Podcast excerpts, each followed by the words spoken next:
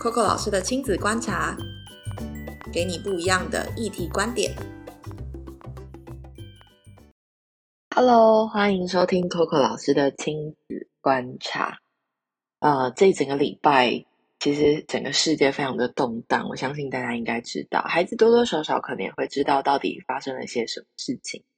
那关于战争，跟关于打架，跟关于可以这样子对待别人吗？我觉得。呃，有很多很多面向的议题可以跟孩子讨论。那今天想跟大家讨论的主题是，怎么样带领孩子认识战争这个呢？其实我自己在想这个题目的时候，跟跟伙伴们、同事们在讨论的时候，都有很多很有趣的反应。但是我想先跟大家讲一下，这到底怎么可以跟孩子讲这个故事。昨天我看到。其中一个好朋友是施燕姐，她在她的那个粉砖上面有写了一段我觉得很棒的对话，是她跟她的孩子解释的，就是到底为什么俄罗斯跟乌克兰要打仗，跟呃，应该说为什么他要打他这样子。OK，到底发生什么事情？还蛮有趣的。他说很久很久以前，呃，俄罗斯和乌克兰还有附近的一些小国，曾经都是同一个国家。后来，乌克兰从俄罗斯分出来，成为一个独立的国家。但是，它和俄罗斯都拥有很多很重要的天然气资源，所以只要他们团结合作，就一定很厉害。所以呢，俄罗斯很希望能够和乌克兰继续合作。可是呢，乌克兰的东边是俄罗斯，西边是欧洲，所以这些欧洲的国家都成立了一个联盟，叫做。北大西洋公约组织，他们希望能够和乌克兰当好朋友。那乌克兰当然也和欧洲联盟的国家越来越好啦。所以呢，他们在乌克兰和俄罗斯中间就部署了一支军队。这件事情就让俄罗斯很生气，觉得哎，怎么会这样呢？所以他们决定要攻打乌克兰，警告北约组织不准抢走他的好朋友。所以就有了现在我们看到的这场战争。嗯，我昨天看到这段论述，我觉得蛮有趣的。它是一个很快速让孩子去分享或理解一下到底发生了什么事情，用他们听得懂的话。当然，后续你可以讨论，例如说，哎，那你觉得俄罗斯这样做是对吗？或者是，哎，那打人是对的吗？哎，那你觉得被打的乌克兰真的都没有错吗？或者是大家双方的立场讨论是什么？如果你家有一个小学生的话，我觉得你可以带他讨论这件事。但是很有趣，在讲到战争这件事情，其实我们呃看到很多妈妈有很多很有趣的反应，比如说在妈妈群组里面开始寻找防空洞，然后呃在内政部其实你可以搜寻你家最近的防空洞在哪里。但是我听说这件事情，我不是要偷偷笑，只是我当下第一个反应是防空洞里面。会不会我们需要戴防毒面具，或者是我们需要戴很厚的口罩？因为可能里面，因为没有人会躲在那嘛，所以它可能空气跟各个面向是不是什么很舒服的状态？当然，如果战争的话，谁也不管舒不舒服，安全跟生命比较重要。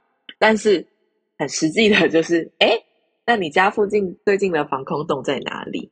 听说最坚固的防空洞是故宫。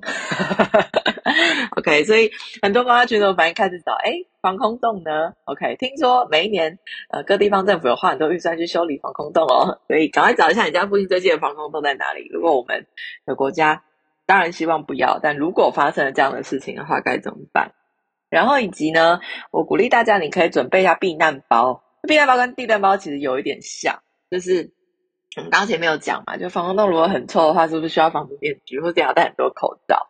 然啊，或者是真的真的发生这件事情，带小孩进入防空洞，我觉得他一定很崩溃。所以或许你在这个避难包里面可以放上他喜欢的玩具，或是一样他会具有安全感的东西。然后记得要带孩子的用药。那呃，没有钱怎么办？到底要带着黄金逃难吗？我觉得我在里面看到非常多非常可爱的问啊，但我觉得鼓励你就是比较积极面向，就是找到一个。你家附近最近的防空洞，然后把你家的地震包预备好，里面可以放一些那个军用口粮，或者是就把那个口粮包备着，以备不时之需。OK，那我觉得最实际的是，因为你要带孩子逃跑嘛，所以其实呃，我觉得还是鼓励大家现在开始运动，强健身体比较有用，因为毕竟大家应该也很久没有运动了。所以 Anyway，讲了很多很多很多，因为。这个礼拜发生的事情，那我觉得还蛮有趣的是，呃，我们也找到两本绘本可以推荐给大家，就是你可以在运用的，我觉得这两本会蛮有趣的。我在看的时候也觉得好像可以，呃，我从他的论述来讲起。这一本推荐第一本绘本叫做《战争来的那一天》，它的小小引言是：战争来的那一天，花儿静静在窗台上，爸爸哼着歌哄弟弟睡觉，妈妈帮我做了早餐，亲亲我的鼻子，陪我走路上学。那个早上，我认识了火山，还画了一张小鸟的图。然后午餐一结束，战争就来了。这个故事背景在讲的是英国政府他们拒绝发出呃庇护权给三千个没有家庭陪伴，然后因为呃在这样状况下逃难的儿童难民所产生的绘本哦，大家可以去找来看一下，也可以跟孩子分享一下，讨论一下到底战争那个时候发生的当下，那孩子该怎么办？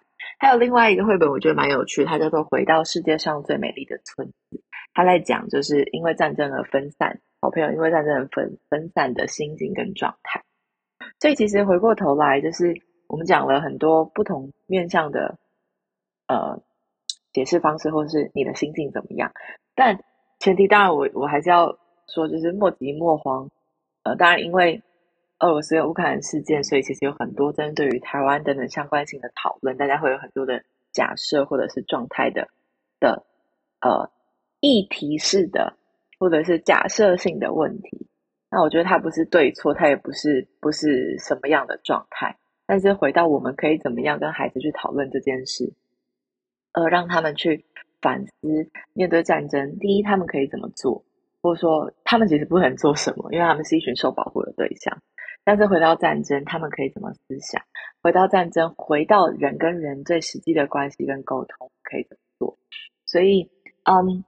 我不确定你孩子知不知道发生了什么事情，但可以透过这件事跟你的孩子透过讨论，变成一堂很有趣的公民课，或者是也可以透过这个讨论，带你的孩子开始去认识这些环境跟意义，而且从生活当中的每一件事情来说，啊，台湾我们国家内的事，或者是世界上发生什么事，都可以带领你的孩子去讨论，而透过这些讨论，增加他的世界观跟国际观。